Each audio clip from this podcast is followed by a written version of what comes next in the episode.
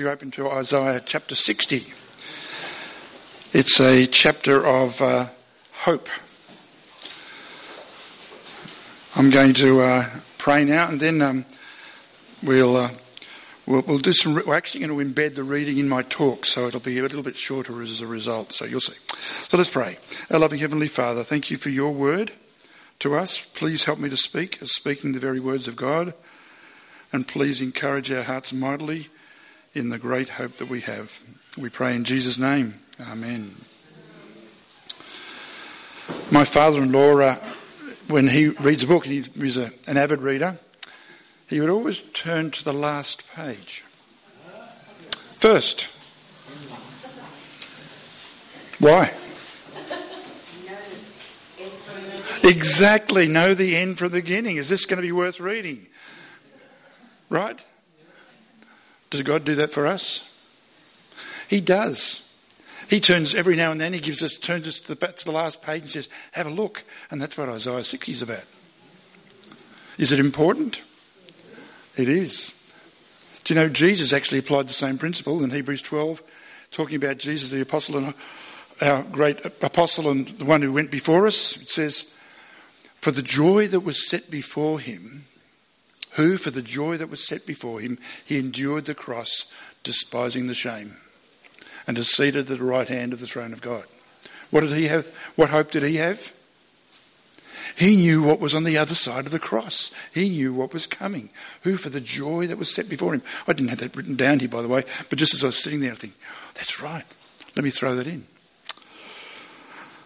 Now, as we read our uh, passage today, it gives us that this glimpse. So. of uh, what's coming. It's also helpful for us to remember um, the big picture of, of Isaiah. The one of the, the themes, the way Isaiah is built, it's a very complex book, but um, in Isaiah chapter one, I'm not going to review the whole book thoroughly, but in the Isaiah chapter one, it starts out where God is thoroughly sick of his religious, wicked people. They make him want to puke. He... He, they just how they, they said, "Why are you trampling my courts? You know, you just you're not turning away from your evil deeds.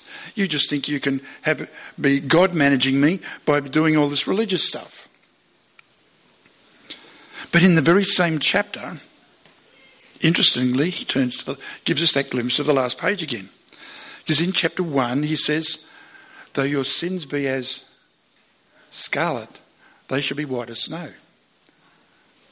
And he embellishes that a little bit more. So right in the very first chapter, he sets up a situation. How? And we ask the question, how's he going to do that? Well, he, you've got to wait fifty-three chapters to find out how he's going to do it. But in fifty-three, he well and truly tells us how he's going to do it. He does the same in chapter eleven, but in a slightly different way. In chapter eleven, he writes about a, a promise of a wonderful new ruler and a new world where there's peace and harmony. And it says, the wolf will lie down with the lamb. There's no more pain or fear. The lions and cobras and leopards are absolutely no danger at all. This is a new world. He's turned to the last page of the book again and giving us another glimpse. And no danger even to little infants. They can stick their hand down into a, to a viper's nest. No danger. There's a new world coming. There's hope coming. So he gives us these repeated glimpses of the future.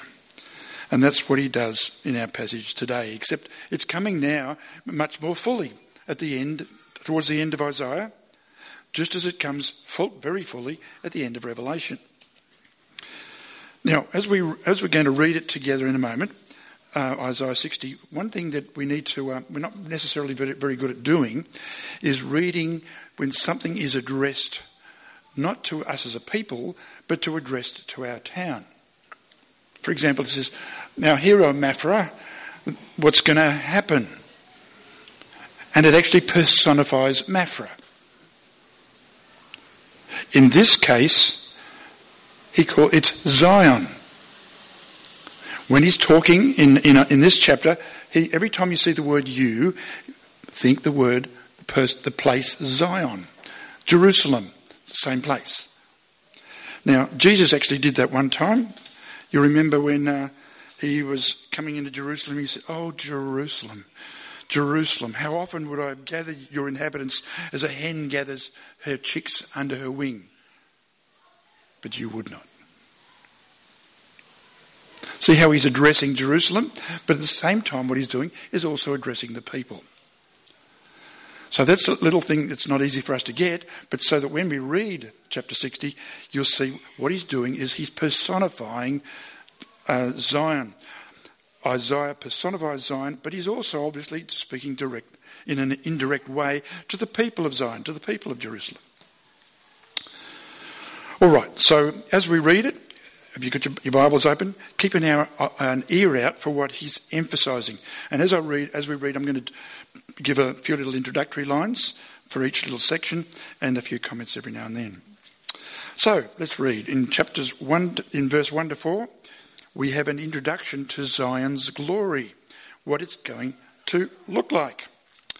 Verse one, "Arise, shine, for your light has come, and the glory of the Lord rises upon you, Zion.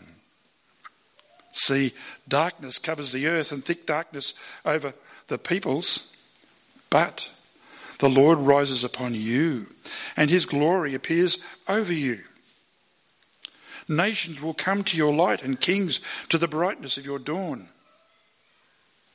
Now you can just picture the city in an early morning as the, the like a sunrise, the Lord's glory radiating down on Jerusalem, on Zion. And he's compared it with the darkening world, which we know quite a lot. Next he goes on to people streaming into the city. Verse four. "Lift up your eyes and look about you. All assemble and, and come to you. Your sons come from afar and your daughters are carried on the hip." In five to seven we see how Zion responds to such abundance coming, and that's coming from every direction, all these different place names, north, south, east and west. Here we go. "Then you, Zion, will look and be radiant. Your heart will throb and swell with joy. The wealth on the seas will be brought to you. To you the riches of the nations will come. Herds of camels will cover your land, young camels of Midian and Ephah. And all from Sheba will come, bearing gold and incense and proclaiming the praise of the Lord. All Kedar's flocks will be gathered to you. The rams of Nebaioth will serve you. They will be accepted as offerings on my altar, and I will adorn my glorious temple." Next two verses, we see that there are precious children coming to Zion. Verse eight. "Who are these that fly along like clouds, like doves to their nests? Surely the islands look to me. In the lead are the ships of Tarshish, bringing your children from afar." By the way, Tarshish is the farthest. That's where uh, Jonah wanted to go to, all right? So they're coming a long way, but what are they bringing? Your children, your precious. You know, your children are precious. So this town isn't just you and the town, it's you and your precious ones. "They bring your children from afar, with their silver and gold, to the honour of the Lord your God, the Holy One of Israel, for he has endowed you with splendour." Once again, Zion's endowed with splendour. In uh, verse, the next six, seven verses, Zion's sad past is remembered, remembered, but it's contrasted with the glorious future. Verse ten. "Foreigners will rebuild your walls and their kings will serve you. Though in anger I struck you, in favour I will show you compassion. Your gates will always be always stand open, they will never be shut day or night. So that people will bring you the wealth of the nations, that kings led in their kings led in triumphal procession. For the nation or kingdom that will not serve you will perish. It will be utterly ruined. The glory of Lebanon will come to you, the juniper, the fir, the cypress together, to adorn my sanctuary, and I will glorify the place of my feet. The children of your oppressors will come bowing before you. All who despise you will bow down at your feet." And note what he calls them here. "And will call you the city of the Lord, Zion of the Holy One of Israel." See that it's actually call, he's talking to the town, he's talking to the city. Obviously, with overtones to the people. They will call you the city of the Lord, Zion, the holy, Zion of the Holy One of Israel. Verse fifteen. Although you, Zion, have been forsaken and hated, with no one travelling through, I will make you the everlasting pride and the joy of all generations. You will drink milk, the milk of the nations, and be nursed at royal breasts. Then you will know that I, the Lord, am your Saviour, your Redeemer, the Mighty One of Jacob. That's an important verse. seventeen to twenty. It spells out Zion's superior glory, and it specially focuses on security. Verse seventeen. Instead of bronze, I will bring, I will bring you gold, and silver in place of iron. Instead of wood, I will bring you bronze and iron in place of stones. I will make peace your governor and well-being your ruler. That's the kind of government I like. But isn't that wonderful? Something to look forward to? Peace and well-being. No longer will violence be heard in your your land. Boy, the news is going to be rather short, isn't it? You know, there's tonight's news. Um... No, no more violence, no more ruin or destruction w- within your borders. But you will call your walls salvation and your gates praise. The sun will no more be your light by day, nor the brightness of the moon shine on you. For the Lord will be your everlasting light, and your God will be your glory. Your sun will never set again, and your moon will wane no more. The Lord will be your everlasting light, and your days of sorrow will end. And of course, no city is complete without people, so the last two verses, Zion's inhabitants. Verse twenty-one. Then all your people will be righteous. Now we have to stop there for just a brief moment. How are they going to be righteous? We've got to go back how many chapters? fifty-three, exactly. We go back to chapter fifty-three. All we like sheep have gone astray, everyone has turned everyone to his own way, and the Lord has laid on him the iniquity of us all. And later in Psalm fifty-three he says, by his knowledge, this is the righteous, by his knowledge shall the righteous one, my servant, make many to be counted righteous, and he shall bear their iniquities. That's how the righteous people get righteous. It's God in his mercy accounting righteousness to us. So back twenty-one again. Then all your people will be righteous, and they will possess the land for quite a few months. Oh, sorry, for forever. That's, that's a lovely word, isn't it? They are the shoot I have planted, the work of my hands. How does it feel, by the way, to know that you and I are the work of his hands? Isn't that a lovely thought? He's working on us. You know the song, He's Still Working on Me? Um, he's at work in us, both to will and to work for his good pleasure. He's working on us to make us worthy of the uh, the kingdom that he's bringing, going to bring us into. So, they are the shoot I have planted, the work of my hands, for the display of my splendour. Last verse, the least of you will become a thousand, the smallest a mighty nation. I am the Lord, in its time I will do this swiftly. So, we've had a look at the last page again. That's what he's just given us. But let's just, what I'm going to do is just go through and ask, well, what does he emphasise in these in this passage?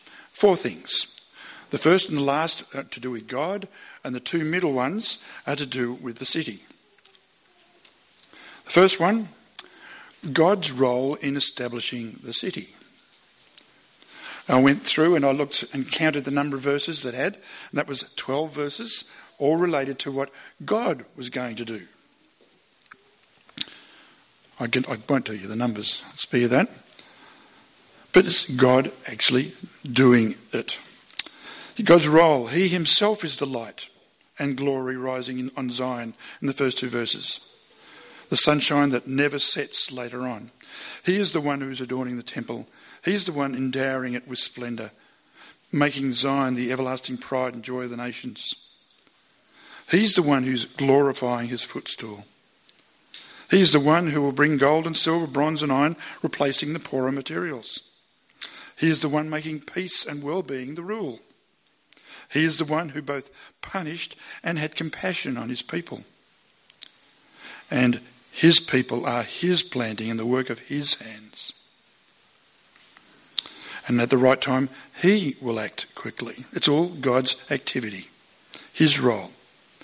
He is preparing the city for us and us for the sea.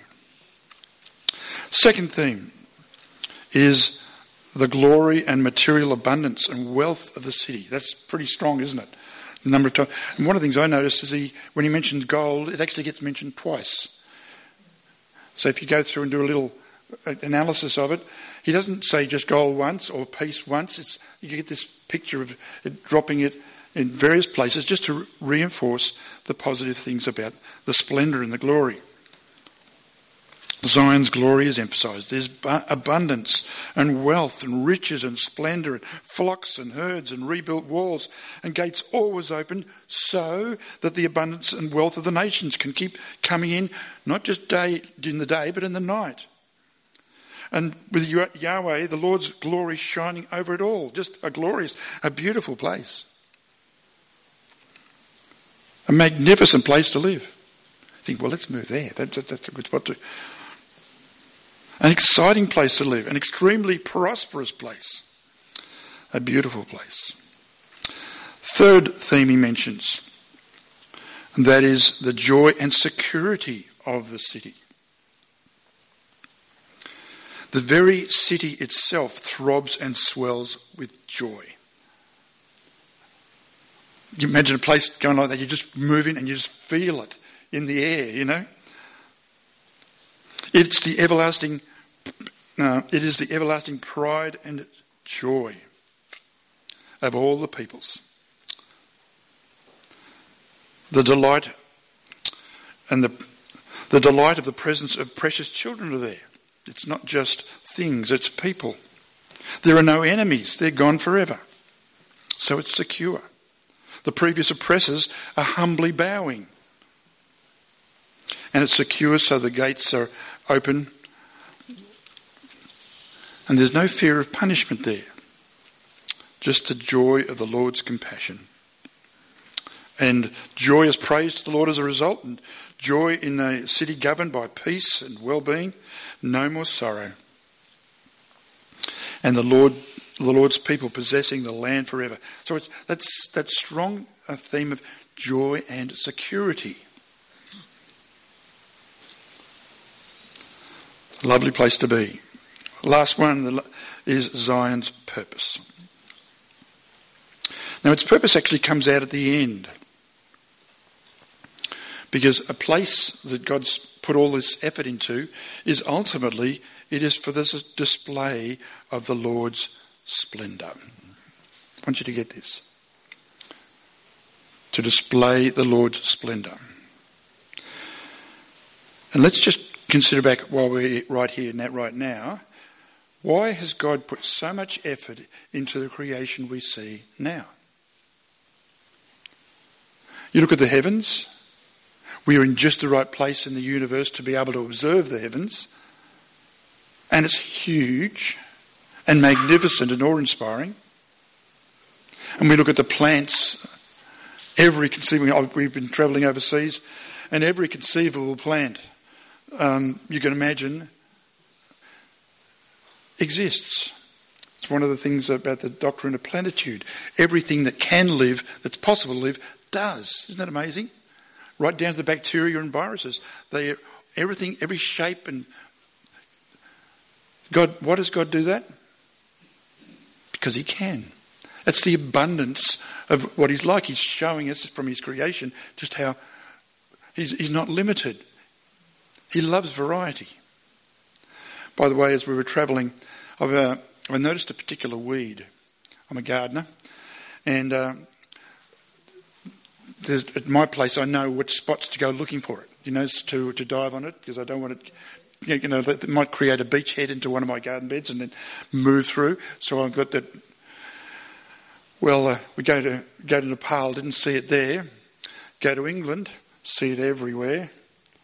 Come back to Singapore, don't see it until we're going into the. Um, they had this um, this flower display, and they have to have a cool area for orchids. It is, and there's the cool room for the orchids. And I'm walking along and. There's my weed. Here, even... You know,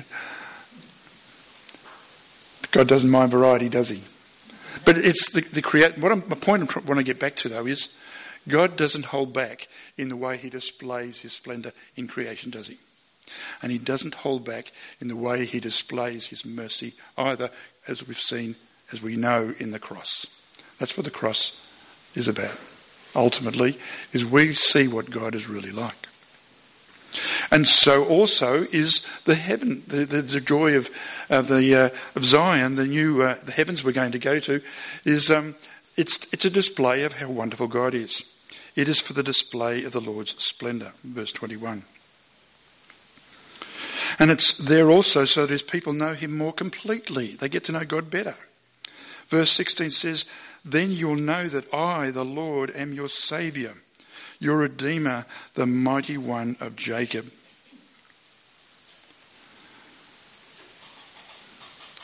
For his people who are now declared righteous, they can respond very easily to what a wonderful God he is. They're going to be with him and enjoy praising and enjoying him forever. And verse nineteen and twenty says, "Your God will be your glory and your everlasting light." So yes, it's a lovely place to be. And even as we travelled, it was lovely to see all these different things. But you know what was important most? People. Relationships.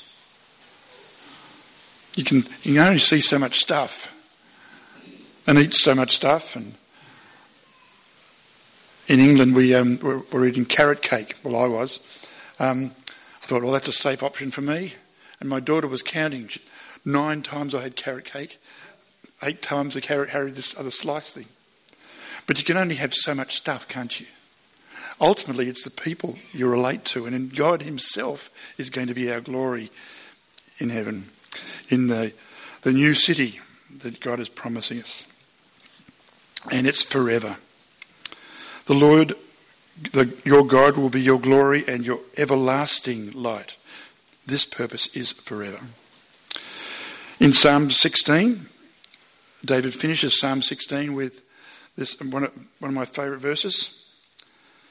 It says, "In your presence there is fullness of joy." Isn't that a lovely picture? In your presence there is fullness of joy. But wait for it.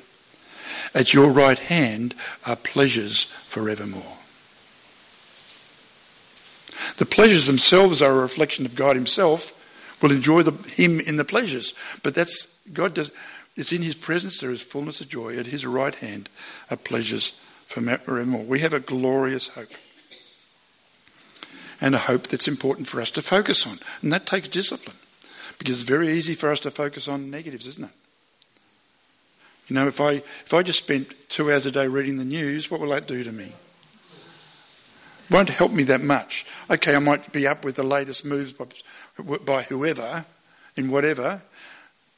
Not to say I'm not interested anyway. I do a bit.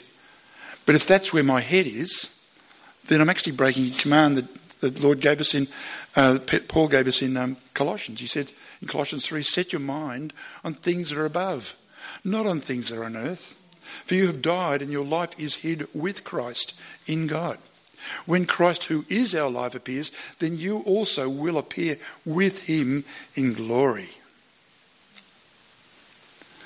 For our spiritual health, we mustn't let this, the, the, the anxieties of this world squeeze us into a mould. And Jesus said, same to his disciples in John fourteen, he said, "Let not your hearts be troubled." And he just told Peter, "You're going to deny me three times," by the way. That's the end of chapter thirteen. Chapter fourteen, let not your hearts be troubled. Believe in God. Believe also in me. In my Father's house are many rooms. If it were not so, would I have told you that I go to prepare a place for you? He's at work. And when I go and prepare a place for you, I will come again. And do what? Take you to myself. Not take you to heaven, take you to myself. So that where I am, you may be also. It's a relationship. One we glory in. It's, it's a person. Where I am, you may be also. Our glorious hope. Now, we all know um, Revelation finishes like this, and I'm going to finish with it as well. I'm reading from uh, chapter twenty-one, uh, verse twenty-two. It's, some of it's actually in the front of your bulletin, but, but I'm going to read. I did not see a, city, a temple in the city, because the Lord Almighty and the Lamb are its temple. The city does not need the sun or moon to shine in it. Boy, this sounds familiar, doesn't it? We just read in Isaiah sixty. For the glory of God gives it light, and the lamp, the Lamb is its lamp. The nations will walk in its light, and the kings of the earth will bring their splendour into it. On no day will its gates ever be shut, for there will be no night there. The glory and honour of the nations will be brought into it. Nothing impure will ever enter it, nor will anyone who does what is shameful or deceitful, but only those whose names are written in the Lamb's book of life.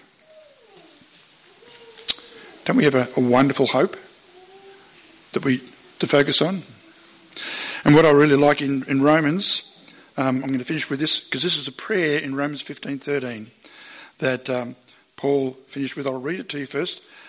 Um, Paul says to his readers, may the God of hope, may the God of hope fill you with all joy and peace in believing, so that by the power of the Holy Spirit you may abound in hope.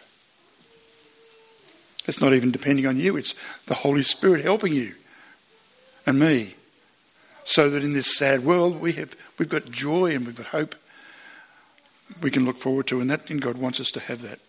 That's why we can rejoice in the Lord always. As it, in First Thessalonians five sixteen, rejoice always, pray continually, give thanks in all circumstances. We have got a hope. So let me pray that for us. Let's pray. Oh, our Heavenly Father, we pray along with Paul that you, the God of hope, would fill us with all joy and peace in believing, so that by the power of your Holy Spirit we would abound in hope. Father, we pray in Jesus' name. Amen.